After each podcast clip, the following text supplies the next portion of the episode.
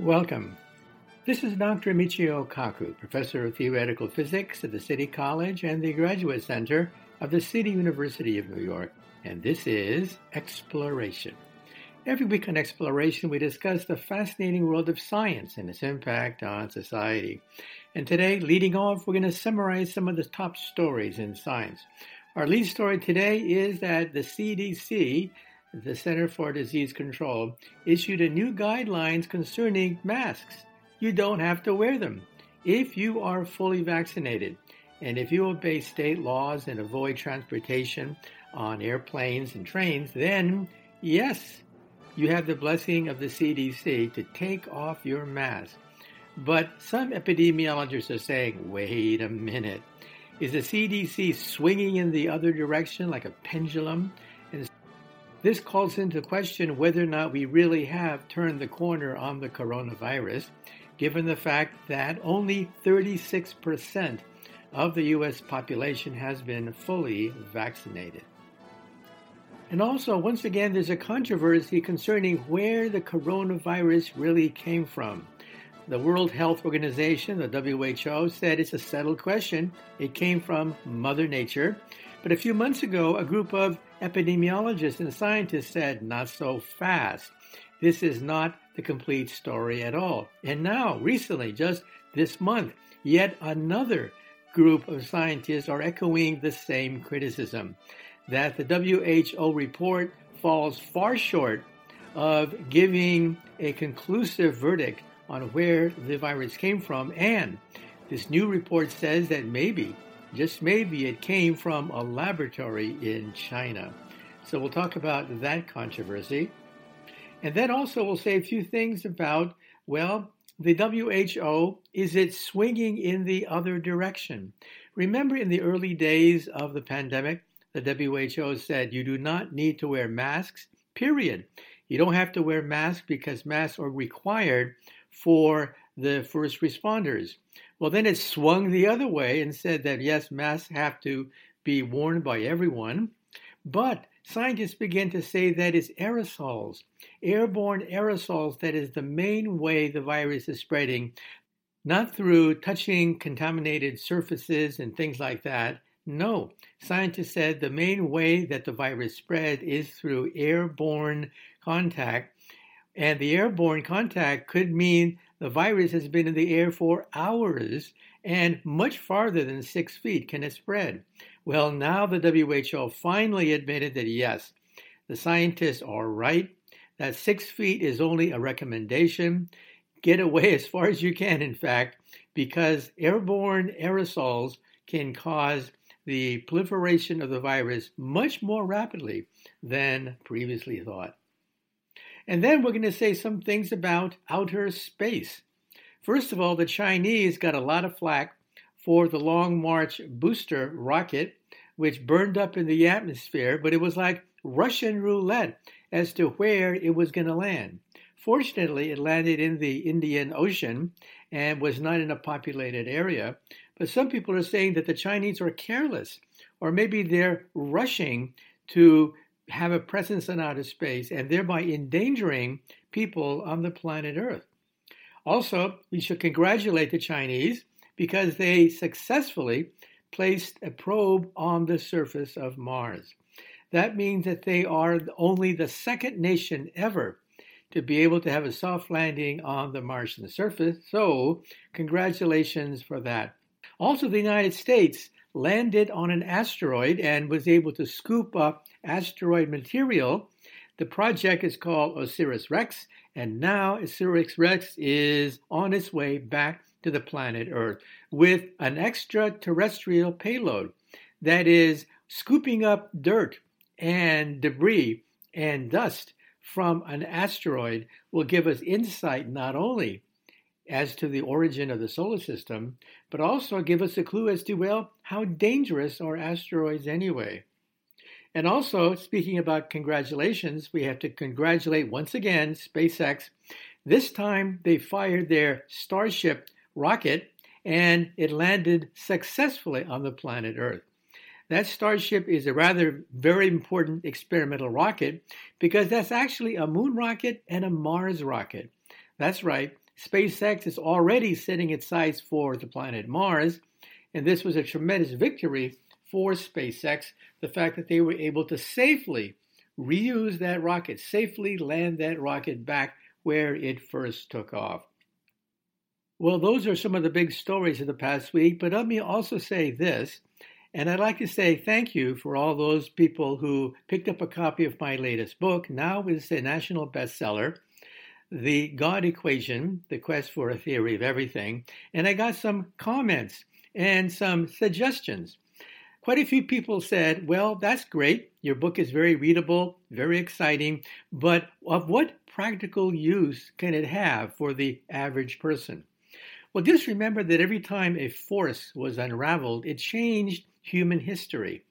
When Isaac Newton worked out the forces of gravity and mechanics, that laid the foundation for the machine age. All of a sudden, we had locomotives, steam engines, all of a sudden, we were able to crisscross continents with our machines. So, in other words, the harnessing of the laws of gravity and mechanics set into motion the greatest revolution in human history, the Industrial Revolution. And then when Faraday and Maxwell worked out electromagnetism, that ushered in the electric age. So all of a sudden we had light bulbs, not to mention radio, television, communications, dynamos, generators, all because the electromagnetic force was worked out. And then Einstein, of course, worked out E equals mc squared and the nuclear force. And with quantum mechanics, we were able to harness the power of computers and transistors and lasers. So every time a force was unraveled, history was changed.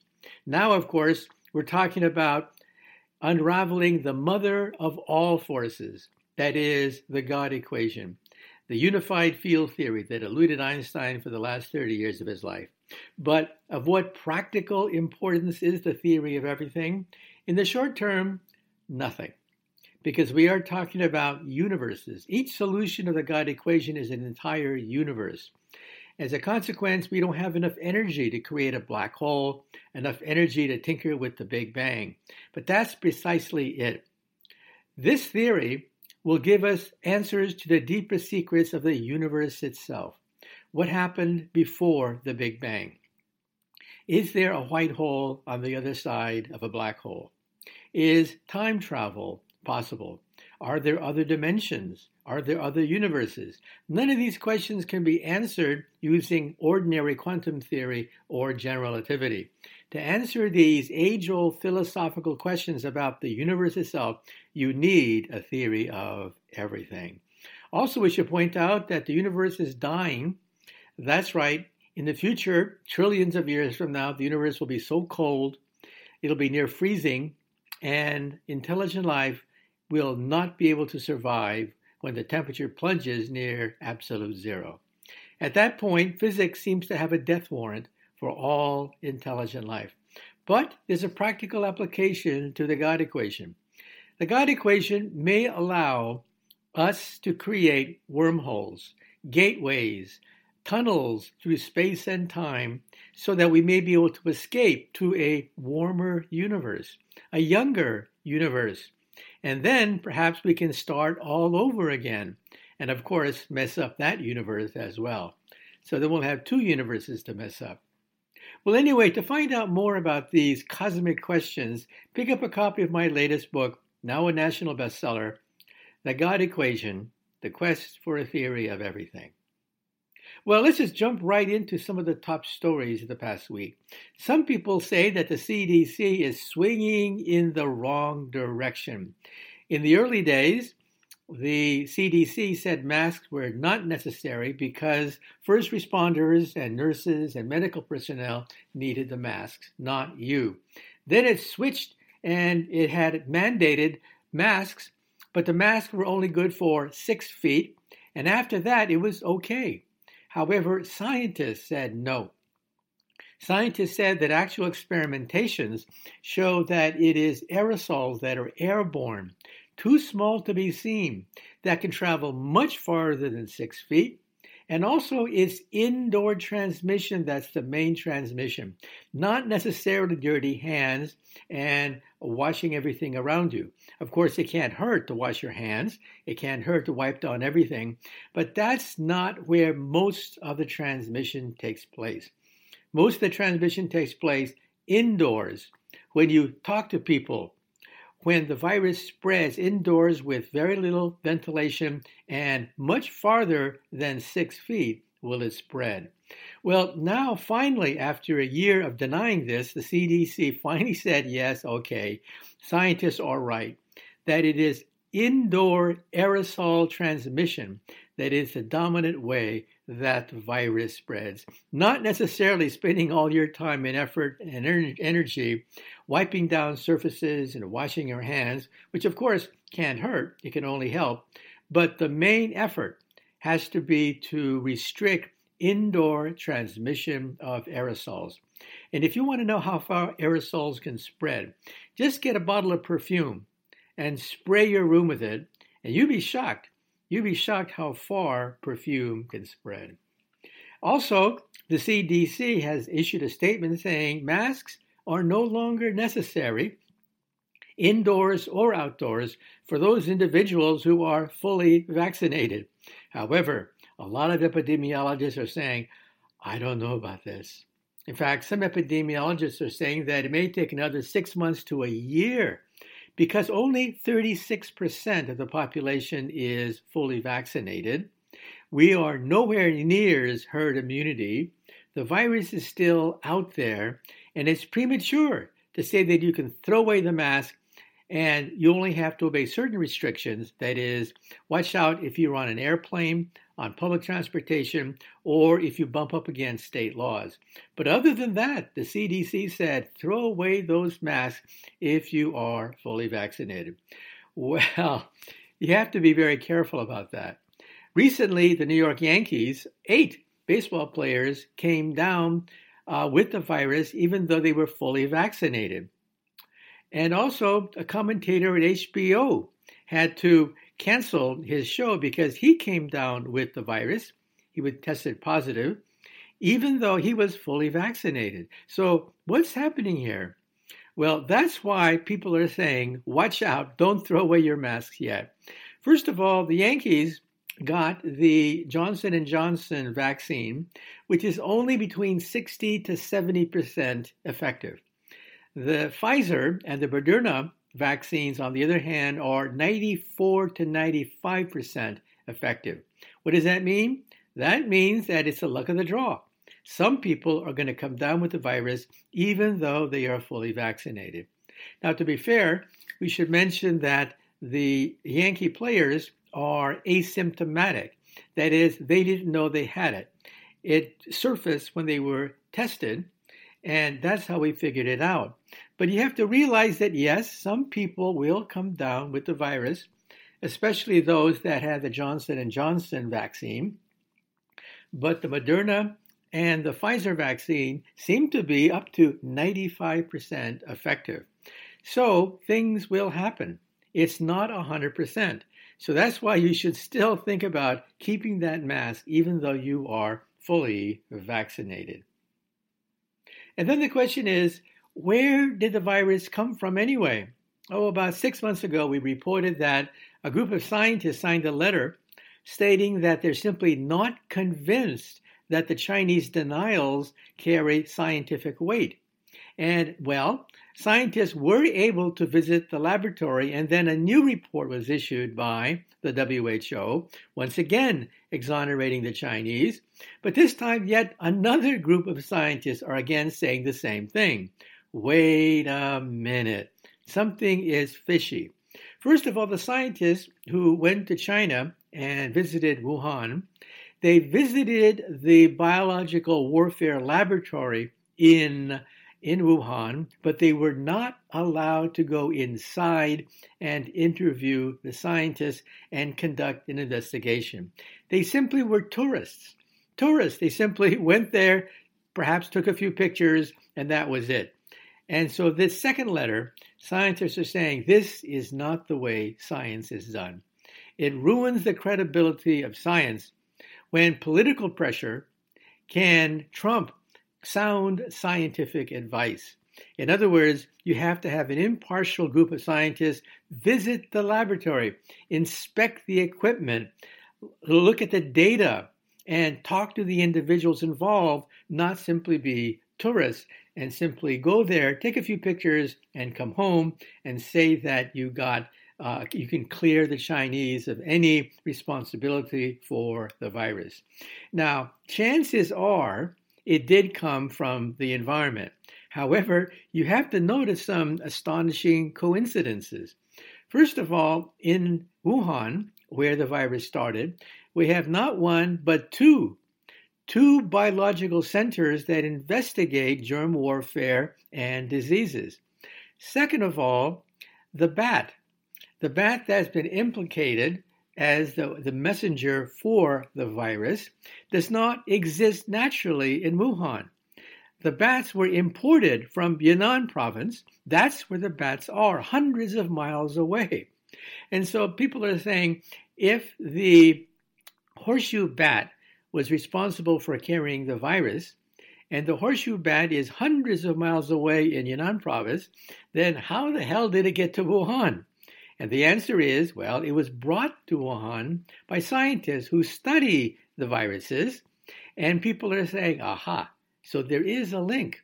Of course, it's not conclusive. No one is saying that the Chinese deliberately or even accidentally spread the virus, but it just means that you cannot trust the report that came out that exonerated the Chinese, given the fact that scientists were not allowed to investigate, to interview scientists, to inspect the laboratories, and do the necessary homework to settle this issue once and for all. Next, let's say a few things about outer space. Last week, the whole planet was gripped with the news that a gigantic booster rocket, 100 feet long, weighing 20 tons, enough uh, weighing enough to balance 20 cars, and being bigger than an 18 wheeler truck, traveling at 18,000 miles per hour from outer space, and it would land someplace on the planet Earth. Now, 70% of the surface of the Earth is water, Therefore, chances are it would land in water, but sometimes it lands on people's backyard. You know, last year, the Chinese had an identical problem. They had another long march booster rocket that was that spun out of control. It landed in the, the Atlantic Ocean and also in Africa. Debris landed on a village in the Ivory Coast of Africa. Fortunately, no one died, but it does mean that the Chinese are careless when it comes to taking care of their space debris. Now, the West, 30 years ago, used to allow booster rockets to fall into the ocean, and who knows, who cares where they landed.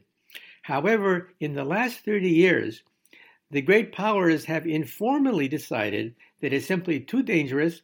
You get bad publicity and you might actually hurt somebody. So, what they do is they put small rockets on their boosters to deliberately send them into the ocean at a specified site. That's the reason why, for payloads beyond 10 tons, we have never had an incident of uncontrolled tumbling of a space probe coming back to the planet Earth. So, why did the Chinese do it? Why did they get so careless? Well, realize that the Chinese government is playing catch up to the United States and Russia. They are a few decades behind, quite frankly, and they are methodically, methodically, step by step, following the historic march of the Russian and the United States space program. And quite frankly, 30 years ago, the great powers would dump their garbage uh, in the oceans and they didn't care where it landed. For example, in 1979, Skylab came down from outer space, an American satellite that weighed 76 tons, and it landed in Australia and part of the Pacific Ocean. And then the, the Russians, a year before, had a nuclear reactor on board Cosmos 954 and that reactor spun out of control, burned up in the atmosphere, and crashed into northern Canada. It contaminated several hundred square miles of Canadian real estate, caused quite a bit of panic because it was weapons grade U 235 that was sprayed out over the tundra of Canada. And I still remember, I still remember the CIA hurriedly getting Huskies to try to retrieve as much as they could of a Soviet nuclear reactor that came tumbling down from outer space. Well, let's hope that those days are over. Also, congratulations are due. The Chinese successfully landed a probe on Mars. They are the second nation in history to attain this remarkable feat. The United States being, of course, the first with several payloads that have landed on Mars, but the Chinese did it. A probe that successfully executed a soft landing on Mars. And once again, they are methodically following the West. This latest Mars mission is actually interesting because it was a three in one shot. The West, for example, the United States first put an orbiter around Mars, then they landed on Mars, and then they put a rover on Mars. Well, the Chinese did all three in one. That's right. In this shot, it was an orbiter that orbited around Mars. It jettisoned a lander. And so, in other words, the, the Chinese have a three in one shot because, quite frankly, they are in a rush. And also, speaking about outer space, NASA scored a coup. It turns out that the space probe called OSIRIS REx successfully landed on an asteroid called Bennu, scooped up asteroid material and debris, and is on its way back home. This is a first for the United States, the first time we've been able to actually scoop asteroid material and bring it back to Earth. Now, why is that important? Well, for several reasons. First of all, some people think that eventually this could lead to mining the asteroids. Asteroids are rich, they think, in platinum, and as a consequence, NASA is saying that that's a definite possibility one day of commercially mining the asteroid belt. Second of all, asteroids are potentially dangerous. We want to know what they're made of, what their consistency is like, because one day an asteroid may come plowing into the Earth's atmosphere threatening life as we know it. And also, asteroid material dates back to the formation of the solar system. And so we get a sneak preview as to what happened, what happened uh, 5 billion years ago when the solar system began to condense. And so OSIRIS REx has made history. It's uh, once again, it's a NASA probe that was launched several years ago intercepted an asteroid, landed on the asteroid, scooped up materials, and then took off. And it's now on its way back to the planet Earth. And also, speaking about congratulations, we should extend congratulations to SpaceX. Once again, they have scored another first. You see, SpaceX is not just building a moon rocket, they are building a Mars rocket that Mars rocket um, is called Starship, and it had four unsuccessful tests recently. Uh, rather embarrassing because these tests were then broadcast on national television. But on the fifth try, they did it. On the fifth try, the Starship rocket went up, turned around, and came back and landed exactly where it was supposed to. And that is historic because in the future, perhaps all rockets will be reusable, and that'll drop down the cost of space travel. And this rocket is different. It's a Mars rocket. Now, why is that important? Because it's a Mars rocket designed to take astronauts to the red planet. Now, there are two groups of people that are shooting for Mars. One, we have NASA, NASA seems to be backing the Boeing SLS booster rocket. So their timetable is first go to the moon, then build a lunar orbiter around the moon, and then in outer space construct a Mars rocket. So that is the game plan of NASA, which will take time because it's an intermediate step going to the moon first, then orbiting it, and then creating a Mars rocket in orbit around the moon, and then off you go to Mars. Well, Elon Musk, as usual, is impatient. He wants to cut through all that. He wants to do it in one jump. That's right. Forget the orbiter. Forget the painstaking effort to go to the moon, build a rocket while you are orbiting around the moon. He wants to do it in one jump. And that's where the BFR rocket comes in. The BFR rocket is now called Starship, but it is a device designed to explore the entire solar system. It is an interplanetary rocket, a rocket that, with a little bit of adjustment, could go not just to Mars, but Jupiter and Saturn and the rest of the solar system. And what does BFR stand for? Well, B stands for big, R stands for rocket, and you can imagine what the F stands for.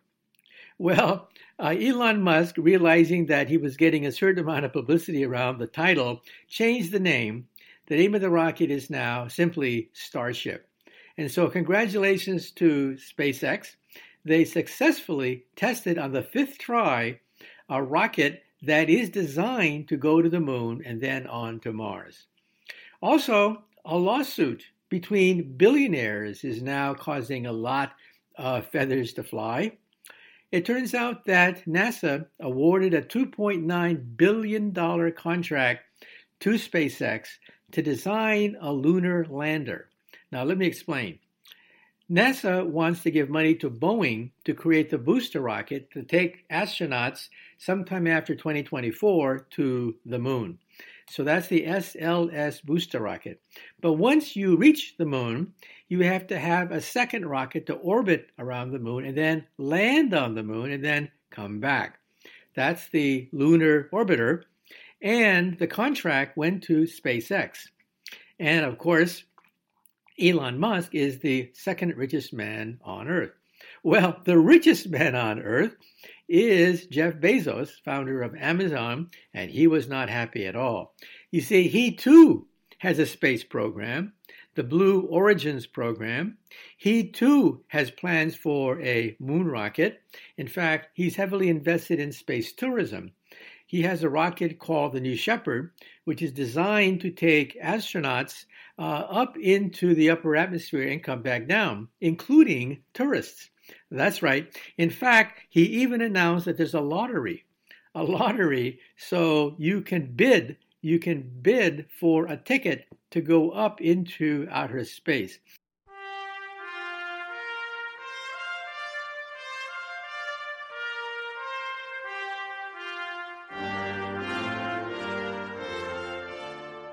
Well, I'm afraid that's it for the first part of Exploration with Dr. Michio Kaku. Stay tuned now for the second half of Exploration as we talk about a long shot. In other words, a solution to global warming could one day be fusion power. But is fusion power ready for prime time or is it just a pie in the sky? We'll talk about that in the second half of Exploration. So stay tuned. And if you want to know more about what I do, go to my website, mkaku.org. M-K-A-K-U.org is my website. And on Facebook, we have four and a half million fans on Facebook. Stay tuned.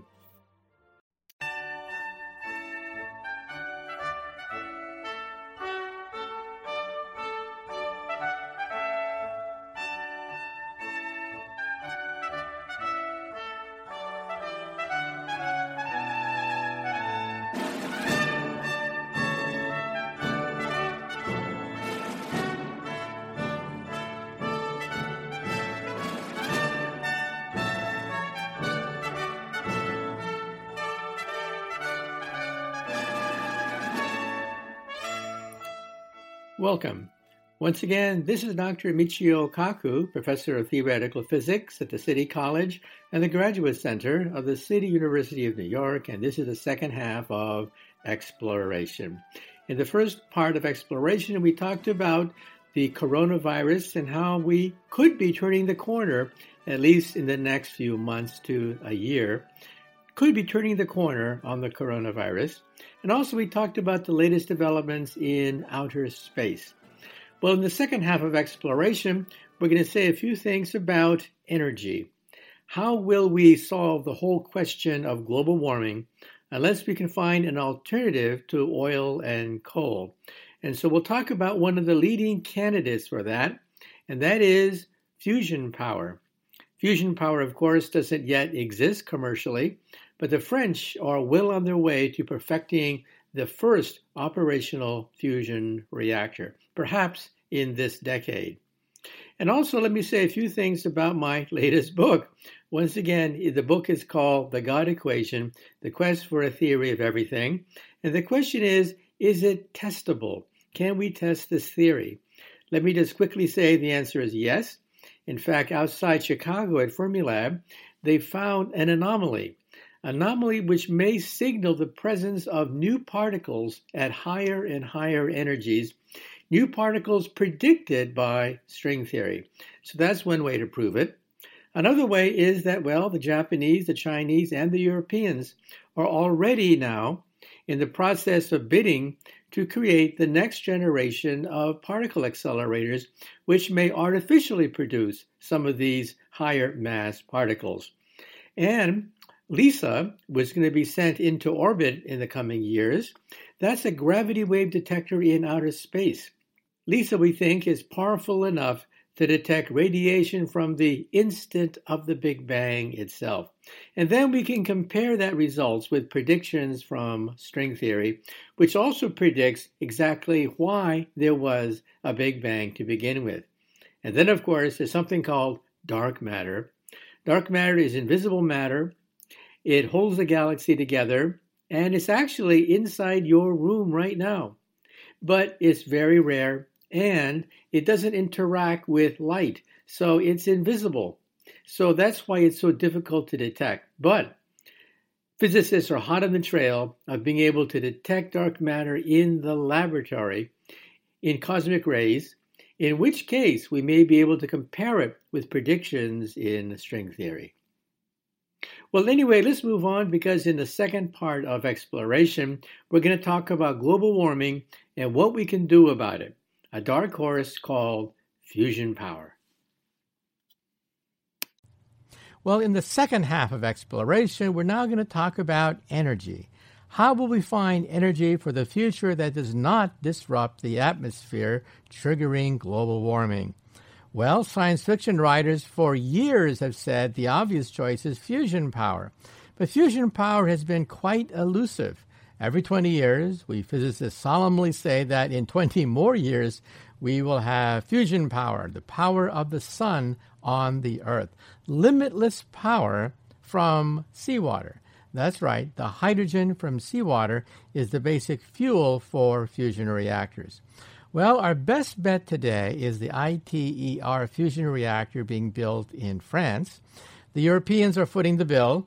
It's going to cost 10 billion dollars. $10 billion for the most advanced hot fusion reactor of its type, hoping to create energy. And again, you simply fuse the hydrogen in seawater, releasing enormous quantities of energy. We know in principle it works because that's how the sun works. The sun works by squeezing hydrogen until hydrogen fuses to create helium and enormous sums of energy. Well, what are the downsides? Well, on Earth, we have fission reactors. Fission reactors built on splitting the uranium atom.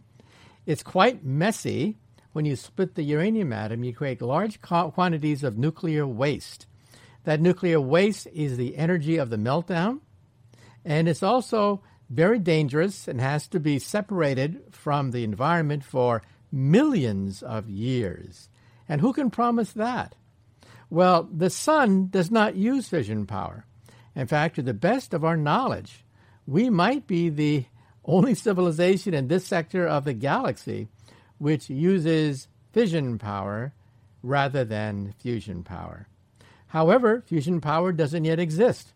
So let's hope that the French, backing the ITER fusion reactor, can get the fusion reactor up and running so that seawater will energize the future. Once again, our special guest today is Professor Charles Seife of NYU, speaking about the prospects for fusion power. Uh, Professor Seife, um, you're a journalist. However, you've written about cosmology, and now you've written a new book called Sun in a Bottle The Strange History of Fusion and the Science of Wishful Thinking. So, how did you, as a journalist, get interested in things that most journalists avoid like the plague? Well, I have to say, I'm really a physics geek at heart. Um, back before I became a journalist, I studied physics and mathematics, and it was only fairly late in my education that I decided that I was more suited to writing than I was to actually performing uh, uh, scientific work. Mm-hmm. So even at the very beginning of my career, uh, I was uh, interested in writing about physics because that's what I loved.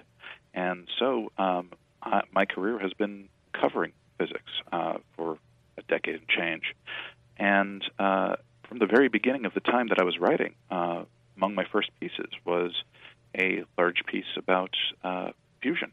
And uh, coming from the, the physics point of view, I, I thought of this wonderful uh, thing which would solve the world's energy crises. And as a journalist approaching it, I saw that it was a little bit more complex than I, I had initially expected with my physics goggles on. Okay, well, let's just jump right into your book. Uh, your book starts out at some of the hairiest days of the Cold War. In 1945, the United States drops a fission bomb on Hiroshima and another fission bomb on Nagasaki based on uranium and plutonium. But then in the 1950s, uh, a new race emerges, not with uranium and plutonium, but with the super, the hydrogen bomb. So explain to us what is the difference between the fission bombs that were dropped on Japan and the super, the hydrogen bomb based on fusion. Well, fission and fusion are two sides of the same coin. In some sense, uh, every atom wants to be iron. It has iron envy. So things which are heavier than iron, like uranium and plutonium, want to split apart in the same sense that a ball wants to roll down a hill. And in the process of splitting apart, they release energy. Uh, fusion, on the other hand, takes light elements. Light elements, some, in some sense, want to stick together and get heavier, getting closer to iron.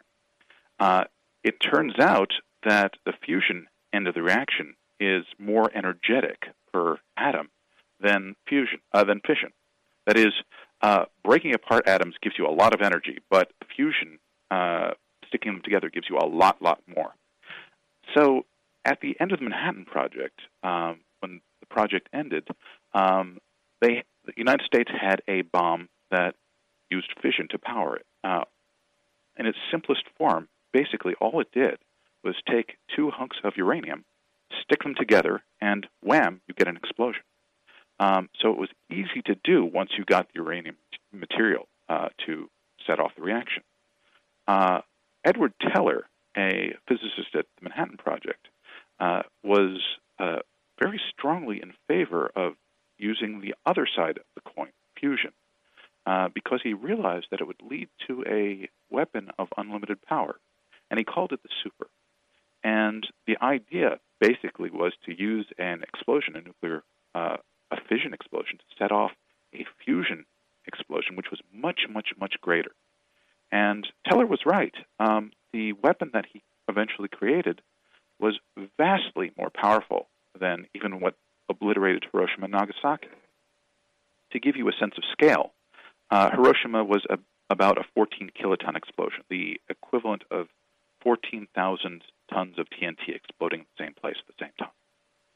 The first full fusion test, called Ivy Mike, um, uh, was 10 megatons, 10 million tons, almost a thousand times larger than uh, Hiroshima. It evaporated the island it was on, and uh, that was just the beginning. In theory, you can make a fusion bomb as large as you want. Um, the biggest ever detonated was the Russian Tsar Bomba, which was more than 50 megatons of TNT. And uh, after a certain point, it's, it's, pointless to get larger because you just wind up uh, lifting a larger and larger column of atmosphere into uh, into space, so it doesn't do that much more damage. Uh, so uh, even though it promised unlimited power, unless you wanted to destroy the Earth, it, it wasn't that much more effective uh, at doing damage than a uh, than a fission bomb. Uh, but at the same time, um, the Cold War was getting hot. The Russians had detonated their first nuclear weapon uh, way before Americans thought they could get it, uh, thanks in part to a spy operation uh, that penetrated Los Alamos. Uh, so a panicked America realized, uh, well, we have to get ahead of the Russians and keep them keep nuclear supremacy. So they turned to Edward Teller's idea of a super bomb as a way of staying ahead of the Russian nuclear weapon industry. And uh, as we know, uh, the Russians caught up very, very quickly, and it turned into a nuclear stalemate where each side had so many weapons in their arsenal that they could destroy the world many times over. And I should also point out that when I was in high school, uh, Edward Teller was actually my advisor. And he actually sort of guided my career in, in the early years uh, when I was at Harvard. However, moving on now, uh, we have the Cold War in full swing. And people are now used to the idea that there is a bomb a thousand times more powerful than the Hiroshima and Nagasaki bomb. But other people have said, well, look at Mother Nature. Mother Nature uses fusion to light up the heavens. So now explain to us how Mother Nature uses the process of fusion, not fission, to light up the universe. Yes, it's, it's fusion is responsible for all life on Earth. Um, the sun is essentially a big ball of hydrogen. It's hydrogen gas, uh, and when it was coalescing, uh, it was compressing itself under its own gravity. And collapsing, compressing object get hot in general. And so you've got this ball of hydrogen that got hot and dense, hotter and denser. And eventually it got so hot and so dense that the hydrogen, uh, moving extremely fast because of the energy uh, of the temperature, the, the, the, the high temperatures involved, started slamming into each other with enough force to cause fusion reactions. So once you get a big ball of gas large enough uh, to collapse under its own gravity and heat each other, heat everything up uh, high enough, you get a fusion reaction. And the fusion reaction is what makes the sun shine. Uh, these hydrogens getting converted eventually into helium release energy, and that energy shines out in all directions. That's what makes stars shine. But it's this reaction is extraordinarily difficult to get going. You need such an enormous ball of hydrogen um, to s- kickstart that fusion reaction uh, that it, it's it's hard to do. Um, even a mass of hydrogen the size of Jupiter, Jupiter is almost like a star. The problem is it's not large enough to get so hot that you start that fusion reaction in its belly. So Jupiter is, in, in essence, everything that a star has, except just that extra gravitational oomph to get it hot enough and tight enough to ignite. And in fact, in the movie 2010, Arthur C. Clarke talks about uh, aliens igniting Jupiter. So our solar system becomes a double star system. However, Jupiter would have to be about 10 times bigger uh, at minimum in order to get uh, ignition. Now, let's talk about the promise, the promise of fusion. Why has fusion um, whole generations of inventors and quacks and top physicists? What is the promise of fusion? Why is there so much interest in it? Why have so many charlatans jumped into the game? Imagine if you had a sun on your desktop that in a little bottle you had a fusion reaction going. If you could get this, if you could have something like this, you basically have an unlimited source of energy. Um, hydrogen is abundant. The most abundant element in the universe. It's everywhere. It's in the oceans. It's uh, uh, water is two atoms of, of hydrogen for one atom of oxygen. So if you were able to tap into the sun's reaction and turn hydrogen into helium and releasing energy in the process, you can turn this un- virtually unlimited source of fuel into energy for free. And because the fusion reaction, if, if you if you manage to uh, get it working in the right way, you could just keep feeding hydrogen in, and helium and energy come out. And helium is clean. I mean, if you, if you wanted to, you could release it into the atmosphere and it would float up into space. Um, and so this promises, in theory, um, unlimited energy with unlimited fuel and no waste. Reality is not quite as simple as that, but that is the promise. Okay, and for Spider Man fans, uh, for those people who saw Spider Man 2, uh, Dr. Octopus creates fusion in his laboratory in Manhattan, which is not the place to do it. But the machine looks like a little sun. It looks like actually a star. And you can see uh, sunspots and solar flares on this miniature sun. However, in real life, uh, we don't expect to create a miniature sun like in Spider Man 2. What will a fusion reactor really look like? Well, there's two main areas that uh, mainstream fusion researchers are looking at to make a, a, a real fusion reactor, and they are lasers and magnets. Uh, lasers uh, are a very clever way of getting the heat and pressure that you need to take a hydrogen pellet and make it collapse and start fusing. Basically, you shine laser light at all from all directions, and you squash a tiny pellet. And as it squashes, it compresses, uh, and hopefully it ignites. And if you manage to get lasers that are strong and efficient enough uh, that you create more energy uh, out of that collapsing, fusing tiny pellet of hydrogen than you consume by getting the lasers going in the first place, then you've got a source of energy. You've got a uh, a fusion reactor. Um, no one has gotten that far, but it is theoretically possible. Another method is using magnets. Uh, it turns out that magnetic fields uh, affect fusing plasmas like hydrogen. And if you shape a magnetic field right, you can create a bottle with which to contain a very hot uh, cloud of hydrogen. And so, uh, a magnetic donut shaped right, and uh, with a cloud of hydrogen, you throw heat in. Eventually, you might get a fusing plasma. And once you get that reaction going, you just ha- have to figure out a way of uh, piping new hydrogen in and piping uh, fused helium out, and you've got a source of energy going. Again, uh, these uh, magnetic bottles aren't working to the point where you put you get more energy out than you put in, uh, heating the plasma and containing it.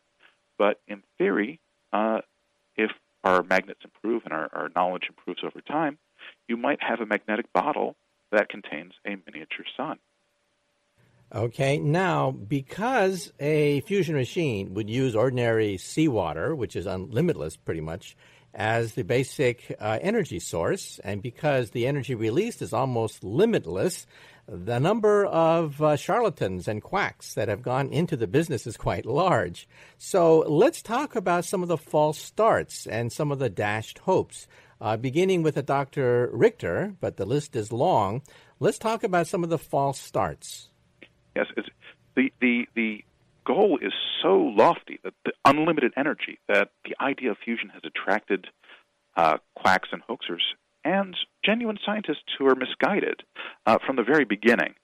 Um, in 1951, the world was absolutely stunned to headlines that Argentina, of all places, had solved our energy problems forever.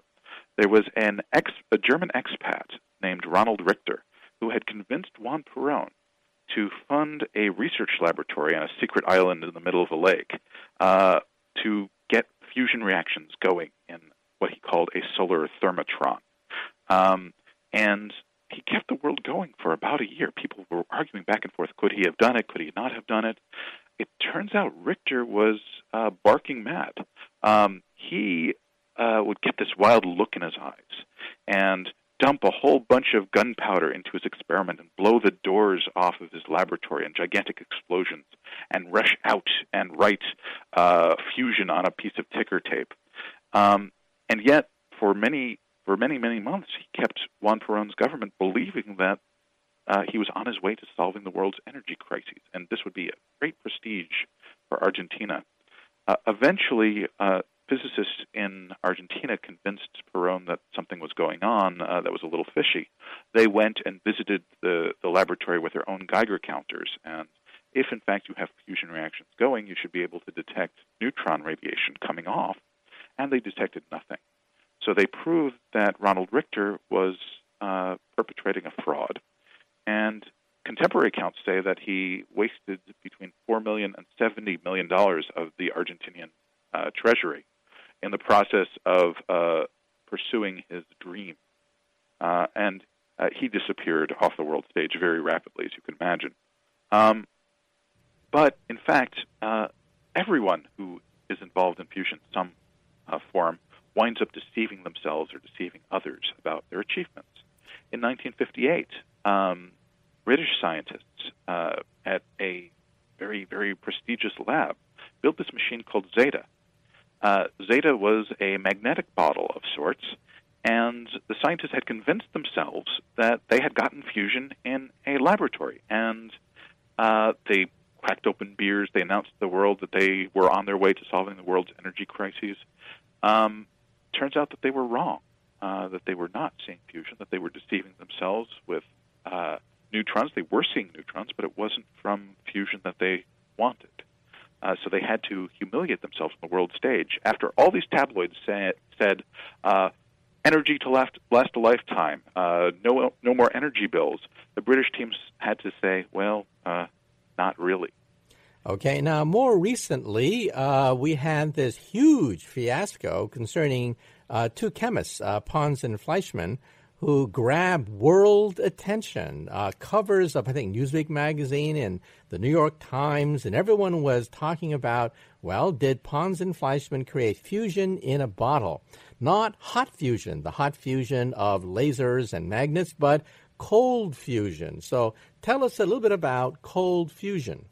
Yes, yes. In, in 1989, two chemists, uh, one of whom was extremely well uh, uh, celebrated, made this announcement to the press that absolutely stunned the world. They claimed that where these hot fusion, this magnetic fusion, this laser fusion uh, research has been failing for years, wasting tens of billions of dollars, these two chemists, uh, working independently, had spent $100,000 and they had solved the problem. And what they argued was that they managed to pipe hydrogen into a chunk of metal, a palladium, which has the interesting property that soaks up hydrogen like a sponge. And the theory was that if you get enough hydrogen in there, uh, the hydrogen will be forced so close together that they might be forced to fuse. And in doing the research on their own, they thought they saw more energy coming out of their palladium, palladium cell than was going in. So they thought they had created a device which was creating fusion energy. Um, so as you can imagine, as soon as this was announced, it was headlines everywhere. Cover of Time, cover of Newsweek, New York Times, Wall Street Journal, everywhere was talking about this for months and months and months. Um, it turned out that the scientists were deceiving themselves. Uh, there was a bit of fishiness. Uh, some data was moving back and forth. It's uncertain exactly what was going on, but it, when the cells were reproduced in better circumstances with more sophisticated equipment, it turned out that there was no excess energy, and more importantly, there were no neutrons coming out. Turns out when you fuse heavy forms of hydrogen together, you expect neutrons to fly away, and neutrons are a sign of fusion. They were seeing no neutrons, and that made it pretty clear that nothing was actually happening. Now, However, it yeah. took these these. Uh, it was a huge battle for for years. It, uh, physicists versus chemists became a red state versus blue state thing, uh, where the liberal elite physicists on the East Coast were trying to tear down research from chemists at the University of Utah. Uh, so it became a huge political battle that still affects the physics community on some level. Now, you can simply calculate using the back of an envelope the uh, neutron count that would occur if they really had fusion in a bottle, and it's sufficient to kill them. So the very fact that Pons and Fleischmann are still alive uh, means that they could not possibly have attained fusion in a bottle. But then the question is well, what did they attain? They did get net energy coming out. That's been verified by different laboratories.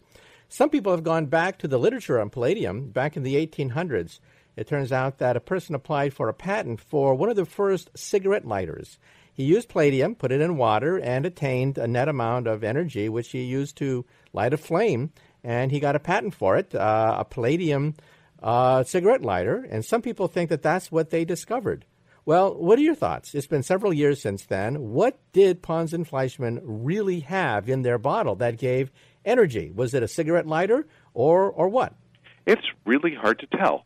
Palladium has an extraordinarily interesting chemistry. Uh, it has been fooling researchers for years, as you've, as you've noted. That not only is there that patent, uh, a number uh, in the early 20th century, two researchers um, thought they had achieved fusion in palladium, and uh, because they, they came to were thinking along the same lines as Pons and Fleischmann were, and they thought they detected helium inside an excess of helium inside palladium, uh, which would be a nice sign of fusion because you're creating helium. It turns out that they were deceiving themselves because it turns out uh, palladium soaks up helium just as well as it soaks up hydrogen, so you have enriched helium. So if they were seeing excess energy, and it's not entirely clear from the setup of the experiment that they were, I mean, they certainly thought they were. There was some sloppiness, um, but it's certainly possible that they, they were seeing it. It would most likely be a a matter of chemistry, a chemical reaction where bonds are breaking, uh, rather than a nuclear reaction uh, where bonds in the center of a nucleus are being formed. That that uh, uh, the nuclear bonds that change atoms into other atoms uh, are what are changed in a fusion reaction, as opposed to the attachments between atoms, which are chemical bonds, which are being changed in a chemical reaction like burning paper or, or cracking water. And so whatever they were seeing almost certainly was a chemical reaction.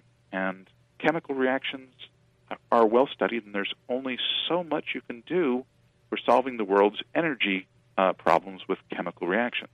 In fact, burning gasoline is an extraordinarily efficient chemical reaction that allows us to power